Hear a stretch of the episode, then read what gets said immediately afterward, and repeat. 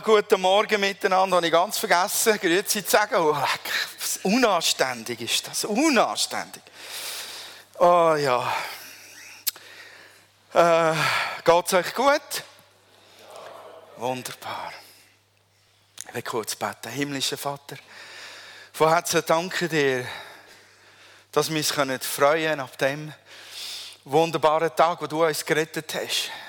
Was für eine heilige, unfassbar großartige Stunde. Moment und er hat Auswirkungen für alle Ewigkeit. Wow. Herr, wir geniessen das und senk es erneut in unsere Herzen. Niemand kann es aus deiner Hand reissen. Fest und geborgen sind wir in dir. Wir sind verborgen in dir.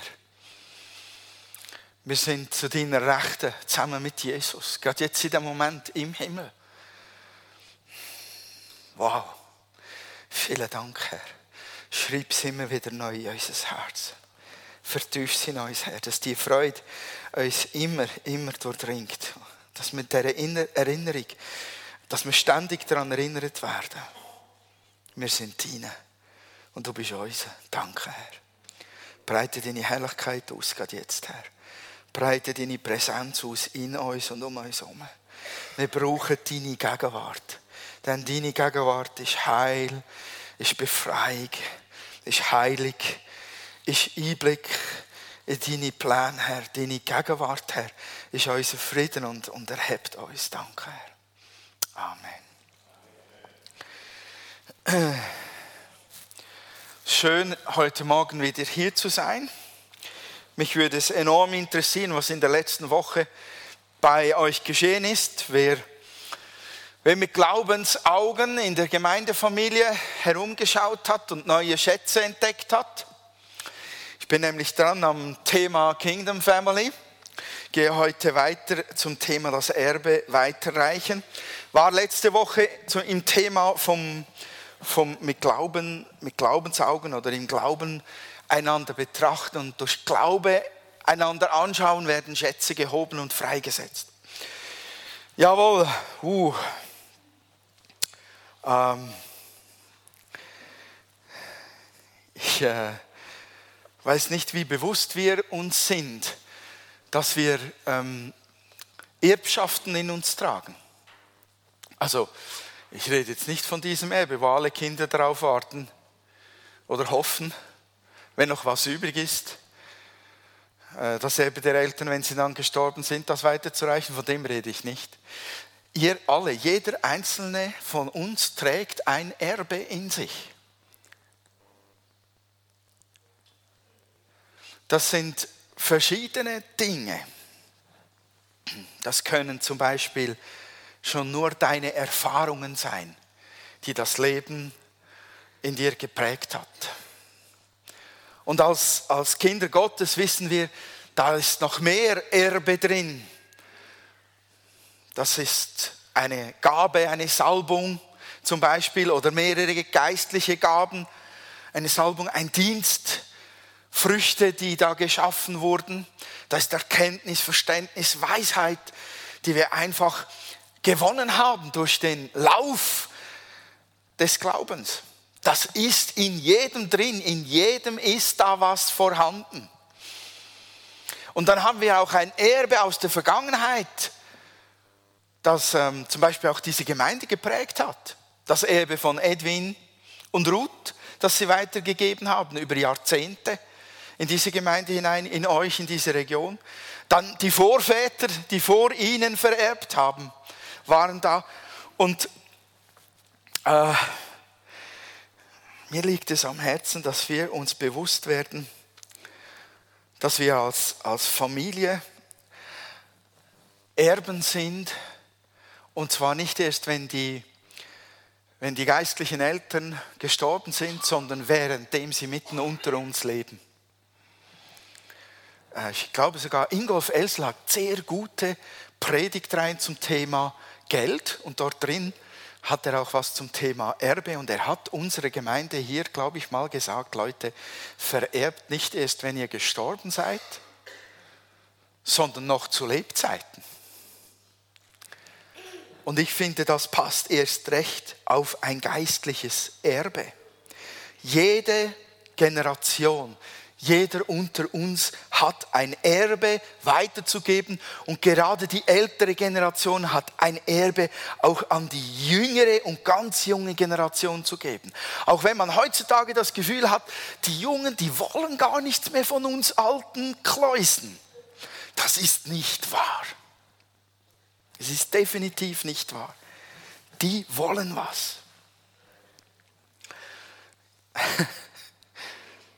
Wir kennen auch aus der Bibel ganz prominente ähm, Kombinationen von, von Menschen, die ein Erbe weitergegeben haben. Zum Beispiel hat Mose ein geistliches Erbe an Josua weitergegeben und das zu Lebzeiten. Er hat ihn nahe bei sich gehabt. Und Mose war dann jeweils, wenn, wenn, wenn er bei Gott war, zum Beispiel auf dem Berg, war Josua ein Stück weiter unten und hat gewartet, aber nicht beim Volk unten, sondern so nahe wie möglich er bei diesem krachenden, vibrierenden, feurigen Berg sein konnte. So nahe war er dran. Josua ähm, begleitete Mose, wo er konnte, hörte zu, beobachtete ihn, lernte von ihm und wurde von ihm auch gesegnet. Oder Paulus und Timotheus. Und das sind wirklich Generationen dazwischen. Das ist wirklich jung und alt.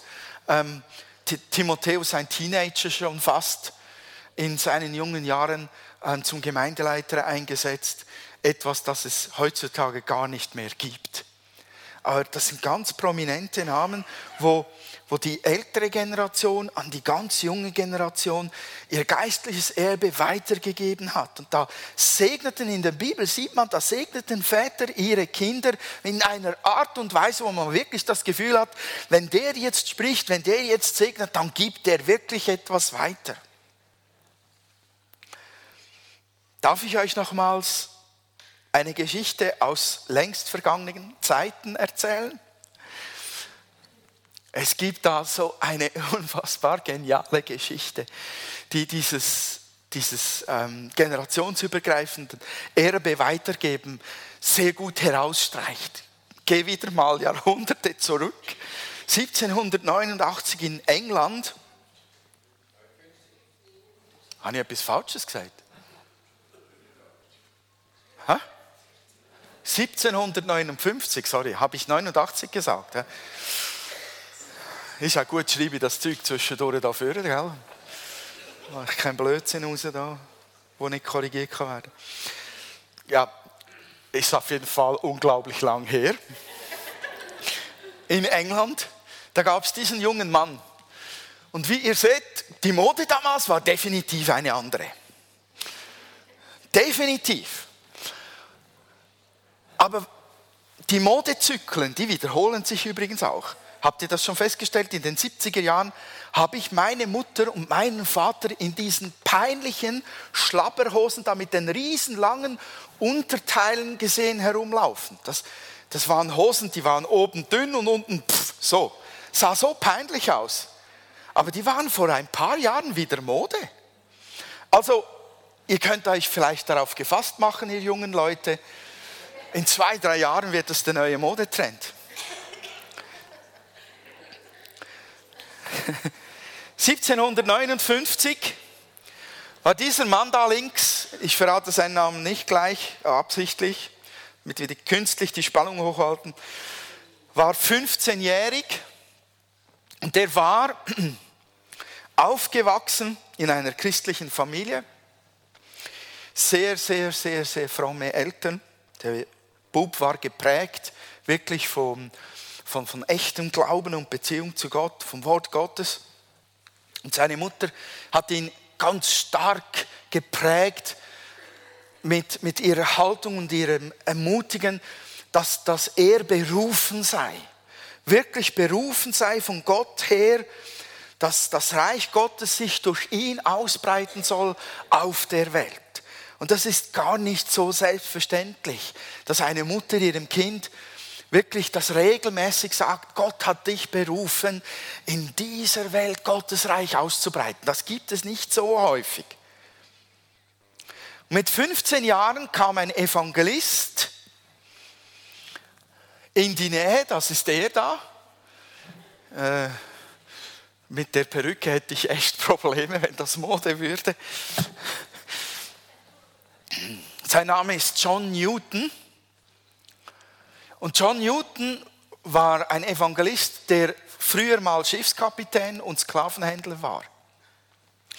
Und das waren die schlimmsten Leute, die es damals gab. Also Männer, die auf See waren, in jedem Hafen eine, zwei, drei Frauen, keine Bindungen, wilde Kerle, die, die waren schon aus besonderem Holz geschnitzt, wenn die aufs Meer hinausgingen für Wochen, Monate unterwegs waren. Und John Newton hat sich Gott sei Dank bekehrt. Seine Geschichte ist phänomenal. Ihr könnt das in Büchern nachlesen. Es gibt ein ganz grandioses Buch dazu, weiß den Titel gerade nicht. Ich glaube, es hat den Titel des Liedes, das er geschrieben hat, das uns sogar noch bekannt ist. Amazing Grace.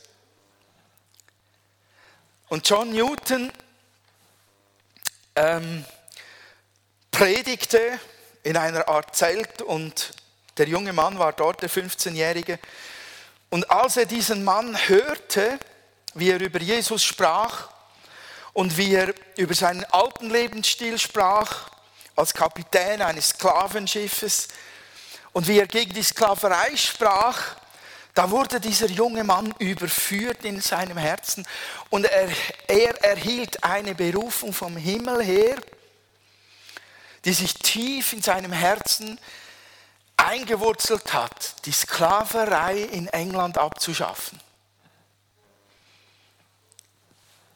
15-jährig. Und er hat angefangen zu studieren, ähm, sich weiterzubilden, er wollte zuerst einen Weg gehen als Pastor einer Gemeinde und hat dann festgestellt, ich kann dieser Berufung als Pastor nicht gerecht werden. Ich habe zu wenig Einfluss auf die Situation als Pastor. Ich muss in die Politik gehen. So wurde er ins englische Unterhaus gewählt. Mit 20 Jahren ins britische Parlament. Mit 20 Leute. Gut, damals waren die Leute auch mit 40 schon steinalt. Das meinen die Jungen auch heute noch, es sei so. Stimmt aber nicht. Ich sage es euch, ist nicht wahr. Wir sind nicht steinaut ab 40. Mit 20 kam er ins britische Parlament und neben dem normalen Geschäft brannte ihm dieses eine Anliegen. Und er bereitete zehn Jahre lang, also neun Jahre und etwas mehr, bereitete er eine Rede vor, wenn er die Chance hat, vor dem Parlament zu sprechen dann bringe ich die beste Rede gegen die Abschaffung des Sklavenhandels, die ich überhaupt nur geben kann. Seine erste Rede kam nach zehn Jahren, dauerte drei Stunden. Und die muss phänomenal gewesen sein. Also menschlich, sozial, tolle Argumente, ganz stark, geistliche Argumente vom Wort Gottes her. Und natürlich forderte er eine Abstimmung, nachdem er seine Rede gehalten hatte. Und alle Anwesenden stimmten Nein, also gegen ihn. Er wollte die Abschaffung des Sklavenhandels, alle stimmten Nein. Und das machte er ein zweites Jahr, immer wieder, ein drittes Jahr, feilte an seiner Rede, das bedeutete, sie wurde länger und länger, dreieinhalb Stunden. Das machte er ein viertes Jahr und wieder Abstimmung. Das Parlament sagte, nein, Sklaverei bleibt bestehen. Ein fünftes Jahr, ein sechstes Jahr, wieder Abstimmung, nein, ein siebtes Jahr, nein, ein zehntes Jahr, nein, ein elftes Jahr, nein, ein zwölftes, dreizehntes, vierzehntes, fünfzehntes, sechzehntes, siebzehntes Jahr. Immer wieder die Abstimmung gefordert, immer wieder die Rede gehalten und immer wieder ein Nein geerntet. Und im 18. Jahr dachte er, jetzt ist es endlich soweit. Er wusste aus den Gesprächen, ich bin kein Politiker, ich nehme an, der hat halt mit den Leuten auch geredet und hat Lobby gemacht und hat sie versucht auch persönlich zu beeinflussen, hat dann gemerkt, es könnte soweit sein, ich meinte, ich habe genug Leute auf meiner Seite in dieser Abstimmung. Dieses Jahr, im 18. Jahr, wird es klappen. Wir werden die, den Sklavenhandel abschaffen. Und dann kam die Abstimmung und man glaubt es fast nicht. Aber da gab es ein Fußballspiel an dem Tag in England. Ich meine, die Engländer sind schon auch Fußball verrückt, oder? Aber Politiker würde man erwarten, die sind schön brav als Beamte sind die da. Auch wenn sie vielleicht schlafen, aber sie sind körperlich zumindest anwesend. Die Katastrophe war, dass praktisch alle Ja-Stimmen verloren gingen, weil die Leute beim Fußballspiel waren. Und auch im 18. Jahr war das Votum Nein.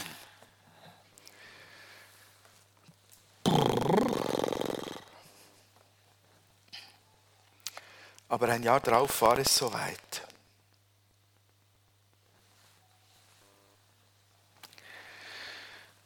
Endlich war es soweit.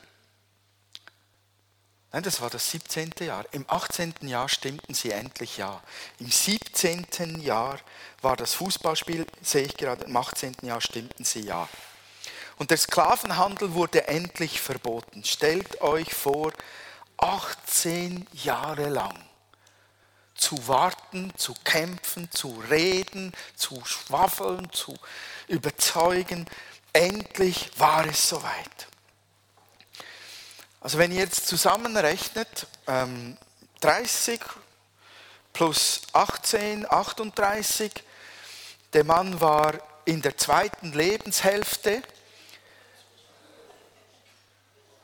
Habe ich etwas falsch gerechnet? Das kann gut sein.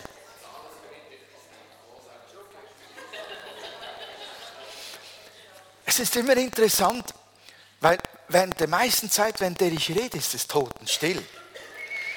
Und wenn dann da etwas geschieht und eine lebendige Regung da ist, dann finde ich das interessant, weil ich mich frage, was ist jetzt geschehen?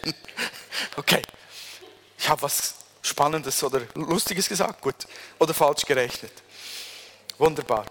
Auf jeden Fall, dieser Mann war in der zweiten Lebenshälfte, als endlich der Sklavenhandel in England verboten wurde. Aber er hatte ja ein größeres Ziel. Er hatte nämlich das Ziel, dass das Sklaventum vollkommen abgeschafft wird in England. Wahnsinn. Und es dauerte nochmal 24 Jahre. 1833, endlich, wurde 1833 Sklaventum in England abgeschafft. An diesem Tag wurden 1,5 Millionen Menschen in England in die Freiheit entlassen. Äh, und jetzt steht bei mir in den Notizen, er war 74 Jahre alt zu dem Zeitpunkt, oder? Habe ich deshalb vorhin falsch gerechnet. Auf jeden Fall, mit 74 geschah das und vier Tage nach dieser Abstimmung starb er. Ging heim zum Herrn. Sein Name war William Wilberforce, was die meisten ja herausgefunden haben in der Zwischenzeit. Leute, der Mann hat sein ganzes Leben eingesetzt für dieses Ziel. Und Jahr um Jahr, trotz aller Enttäuschung, hat der durchgehalten, hat weitergemacht. Und was jetzt viele einfach nicht wissen, war, dass William Wilberforce auf diesem Weg nicht alleine unterwegs war. Und das ist das Phänomenale. Und hier kommen nun Generationen zusammen. Hinter ihm stand ein anderer bekannter Name. Ein Mann, der die, die, die Kirchenwelt damals, die geistliche Welt, geprägt hat wie kaum ein anderer in dieser Zeit. Hinter William Wilberforce stand mit ganzer Unterstützung von seinem Herzen John Wesley. Sagt vielen etwas, denn den es nicht sagt, helfe ich. Wesley war der Gründer der Methodistenkirche Und unter der, und unter der Methodistenkirche hat Amerika eine Erweckung erlebt. Noch nie waren so viele Millionen Amerikaner wirklich echte wiedergeborene Christen. Echte Wiedergeborene. Nicht so wie heute viele sagen, ich bin Christ, aber habe gar nichts damit wirklich am Hut. Dieser Wesley war wesentlich älter. Die hatten eigentlich gar nichts gemeinsam außer dem Glauben. Wesley war bereits im, im, eher im letzten Drittel seines Lebens und seiner Arbeit oder seines Wirkens. Wesley lebte woanders. Wesley hatte eine komplett andere Berufung. Die, die Sklavenschaft abzuschaffen war nicht Wesleys erstes Brennen, das ist klar. Es war, dass die Menschen zu Jesus finden und dass das geistliche Leben, das ihnen geschenkt wird, dass sie das weiter ausbauen. Das war Wesleys Berufung. Und was bei Wesley wirklich genial ist, dass es geschichtlich belegt, dass er in, in dieser in diesem letzten Drittel seines Lebens bewusst unter der Führung des Heiligen Geistes zurückgeschaut hat und, und sich von Gott hat leiten lassen, wem kann ich mein Erbe weitergeben? Wen kann ich unterstützen in seiner Berufung? Wem kann ich weiterhelfen und ihn aufbauen und fördern und segnen mit dem, was ich schon von Gott während meines Lebens geschenkt bekommen habe? Habe ich ein Bild von Wesley? Nein, glaube ich nicht. Aber das dort, oh, das ist der Hammer. Und Wesley sieht, es sticht ihm dieser William Wilberforce heraus in seinem Engagement gegen die Sklavenschaft und er beginnt für ihn zu beten und er beginnt ihn zu ermutigen mit Briefen und er mentort via Briefschaft William, William Wilberforce und fördert ihn und ermutigt ihn. Das ist auch belegt. Man, es gibt ganz viele von diesen Briefen. In London, in der City Road, gibt es ein Wesley-Museum. Und dort ist ein eingerahmter Brief. Das ist natürlich nicht der echte, den ich hier habe. Aber, ähm, oh, da kann man ja nicht einmal lesen. Okay. Dieser Brief, den er am Ende ähm, seines, seines Lebens an, an Wilberforce schrieb oder während seiner letzten Jahre an Wilberforce schrieb, ist so unfassbar genial, weil er ihn in diesem Kampf begleitet hat für sein Anliegen, für seine Berufungen hat. An einem Tag an William Wilberforce, wo wieder eine Abstimmung verloren ging, hat er einen Brief begonnen zu schreiben, in dem steht, steh wieder auf, junger William, steh wieder auf. Wenn Gott für dich ist, wer kann gegen dich sein? Steh wieder auf, junger William, steh wieder auf, denn der in dir ist, ist stärker als der in der Welt ist. Steh wieder auf, junger William, Gott ist mit dir. Und das wiederholt er in diesem Brief, den kann man im, im Wesley Museum anschauen, der hängt dort gerahmt. Und der Brief endet mit den Worten, von dem, der dein Freund ist, der so lange für dich beten wird, solange Atem in ihm ist. Wow. Können wir uns vorstellen, was nach sechs, sieben, acht, neun, zehn verlorenen Abstimmungen so ein Brief in einem Herzen von einem Leidenden auslöst, der für was brennt und immer wieder abgeschmettert wird. Das erarbeitete Erbe weiterreichen. Wesley hat das getan. Es geht darum, dass das Leben, das Wesley in sich trug, dieses geistliche Erbe, all die Jahre des Kämpfen und Ringens, wie geht das mit Gott? Wie halte ich durch in schwierigen Zeiten? Was tue ich, wenn ich erfolgreich bin? Wie komme ich Gott näher? Wie gehe ich tiefer ins Gebetsleben? Wie verstehe ich Gott besser? Wie komme ich näher an sein Herz und so weiter? All diese Dinge, die sollen weitergereicht werden. Dieser Segen muss weitergehen zur nächsten Generation. Die müssen zu Lebzeiten von uns, müssen die profitieren. Wesley hat sich das aufs Herz geschrieben und hat das getan und umgesetzt. Und ich glaube, Natürlich, insgesamt ist das zu jeder Zeit unser aller Aufgabe. Eltern tun das ein Stück weit ganz natürlich, indem sie es ihren Kindern weitergeben. Da gibt es so Sätze, die die die Teenies mit 17 sagen sie dann noch, warum? Jedes Mal, wenn du was sagst, heißt es warum? Oder schon mit 12, je nachdem. wie frühreif dein Teenie in diese Phase einsteigt. Es wird alles hinterfragt. Warum? Ja, aber das ist doch nicht so schlimm. Muss ich doch nicht so machen. Und nur so machen, weil du das so willst. Oder so. Es geschieht natürlicherweise in, in einem Elternhaus, und, und, dass man Werte weitergibt, dass man Leben weitergibt, dass man davon spricht, über die Erfahrung, die man mit Gott gemacht hat. Das ist ganz natürlich, aber wir müssen uns, uns auch als Gemeindefamilie füreinander auf die Fahne schreiben. Ich will sehen.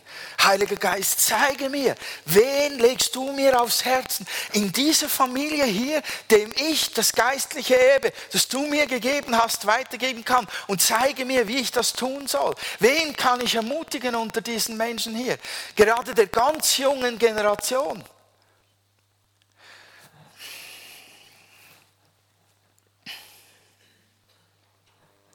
Ich habe da ein Bild vor Augen. Das so, ich, ich habe wirklich überlegt, wie kann ich das noch besser ausführen, dass das noch ähm, irgendwie klarer wird, was ich empfinde, wenn ich ähm, an das denke. Und äh, die Geschichte von, von zwei Generationen, die sich begegnen, ist mir ähm, aufgefallen in der Bibel, und zwar Maria und Elisabeth. Die Maria, die ähm, Jesus unter dem Herzen trägt, und die Elisabeth, die den Wegbereiter des Messias, den Wegbereiter Jesu unter dem Herzen trägt. Maria war eine ganz junge, ganz junge Frau, also wirklich fast eine Teenagerin wieder, als der Engel zu ihr kam und sagte, der Heilige Geist wird dich überschatten. Und das Kind, das du auf die Welt bringst, wird uns retten. Elisabeth war eine alte Frau, wirklich. Und das ist definitiv glasklar in der Bibel. Sie war alt, hatte keine Erwartung an eine Schwangerschaft, als auch sie durch ihren Mann, der durch den Engel die Ankündigung bekam, ihr werdet nochmal, ihr werdet Eltern. Und diese zwei total unterschiedlichen Generationen, das war damals nicht anders als heute, Leute. Das läuft Jahrhundert um Jahrhundert genau gleich ab. Die Jungen sind einfach viel zu jung, zu laut und ahnungslos. Viel zu frech.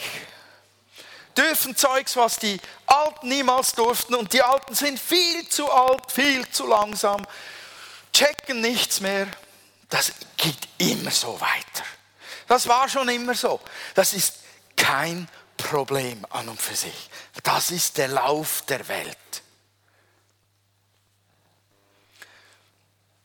Diese zwei Generationen treffen aufeinander.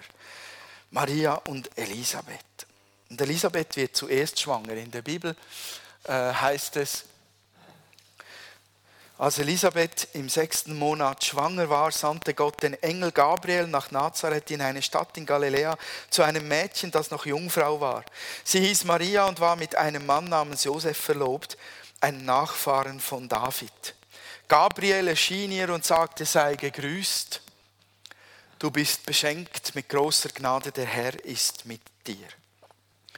Maria wird dann zur Ermutigung und Stärkung ihres Glaubens vom, vom Engel dann aufgefordert, siehe doch, deine Verwandte Elisabeth ist in hohem Alter noch schwanger geworden. Die Leute haben immer gesagt, sie sei unfruchtbar und nun ist sie bereits im sechsten Monat, denn bei Gott ist nichts unmöglich.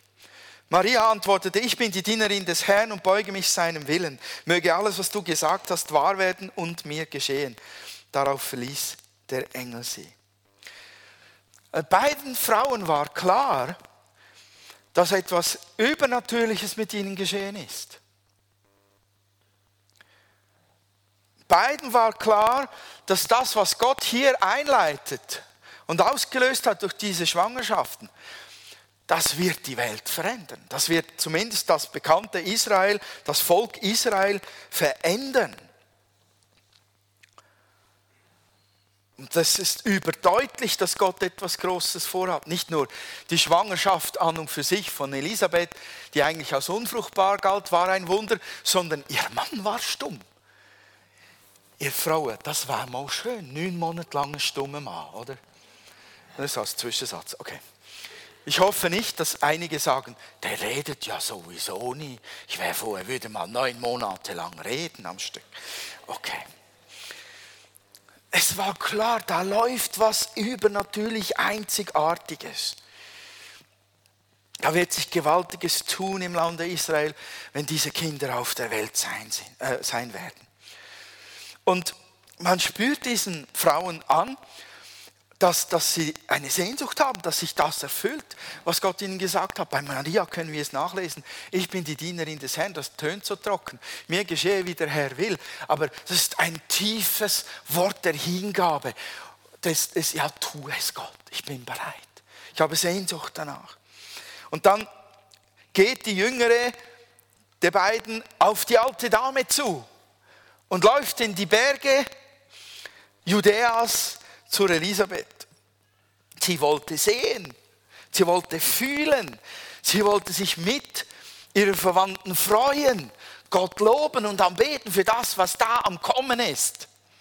Und dann treffen sie aufeinander. Dann heißt es in der Bibel, Einige Tage später beeilte sich Maria ins Bergland vor Judäa zu kommen, in die Stadt, in der Zacharias lebte. Als sie das Haus betrat und Elisabeth begrüßte, hüpfte Elisabeths Kind im Bauch seiner Mutter und Elisabeth wurde vom Heiligen Geist erfüllt.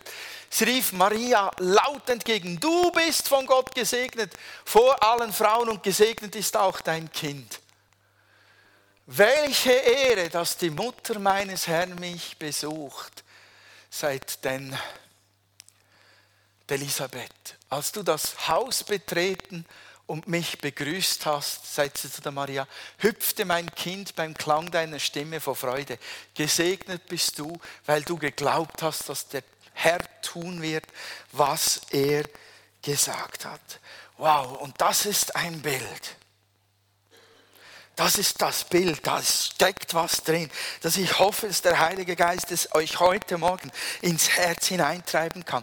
Da kommt die junge Generation, da kommt die Teenagerin zur alten Dame und beide sind schwanger mit dem gleichen Verlangen, dass der Herr das tut, was er tun will in seinem Volk. Und als die zusammentreffen mit diesem Hunger nach Gott, kommt der Heilige Geist fällt auf sie und erfüllt gleich die erste Prophezeiung. Das Kind wird von Mutterleibe an mit Heiligen Geist erfüllt sein in Maria, äh, in Elisabeth, der Johannes. Wenn es ist, da ist so viel Ehrerbietung drin, da ist so viel Hunger nach Gott drin. Es ist so gewaltige Szene. Ähm, ich finde das einen außerordentlich übernatürlichen, phänomenalen Moment. Da kommt Freude vom Himmel auf diese Generationen, die sich treffen und miteinander sagen, wir gehören ganz Gott.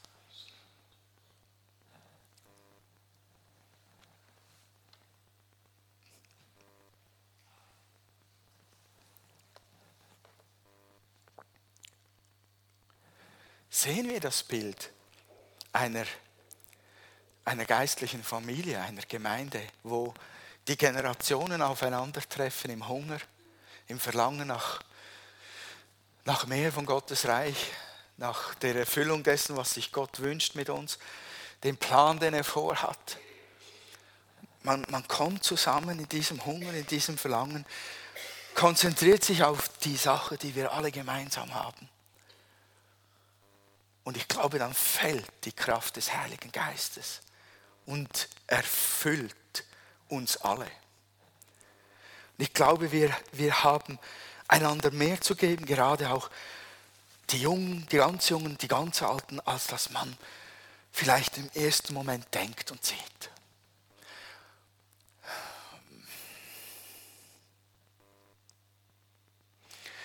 Wenn wir uns entschließen, das Erbe, und ob jung oder alt, das Erbe, das wir in uns tragen, das, was wir mit Gott erlebt haben, das, was, worin wir gewachsen sind, das, was uns auf dem Herzen brennt, das, das einander verschenken, geben wir nicht nur ein Erbe weiter, wir multiplizieren es.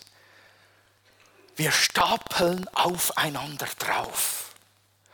Und da haben die Alten natürlich gewaltigen Vorsprung mit 40, 50 Jahren Leben mit Jesus. Und die Jungen hinken da hinterher. Aber sie haben genau dieselbe Leidenschaft, dasselbe Brennen. Und sie haben den Power, das ganze Erbe, das wir auf sie drauflegen, auch wirklich nochmal in ein Leben hineinzutragen. 20, 30, 40, 50, 60 Jahre lang. Können wir uns vorstellen, was es, wie wichtig das ist, dass wir wirklich ein Erbe weitergeben. Dass wir uns das auf die Fahne schreiben. Ich will, Heiliger Geist, ich will, dass du mich leitest. Zeige mir die, für die ich beten soll. Nicht nur die junge Generation, egal wen, zeig's mir, aber ich möchte auch den Blick, gerade als alter Klaus, auf die junge, auf die jungen Raketen lenken. Es geht nicht nur darum, ihr lieben alten Leute, dass wir unseren Lauf gut vollenden. Es geht auch darum, dass wir auf die nachfolgenden Generationen schauen und ihnen helfen, dass sie ihren Lauf schaffen und dass der Lauf sich, sich vergrößert, dass er stärker wird, intensiver wird. Das ist ja das, was, was Eltern sich wünschen für ihre Kinder. Ihr sollt es mal besser haben. Ihr sollt diese Welt erobern mit Jesus. Ihr sollt die Wunder tun, die wir vielleicht nicht geschafft haben zu tun. Ihr sollt durchhalten können. Ich gebe euch, was ich zu geben habe.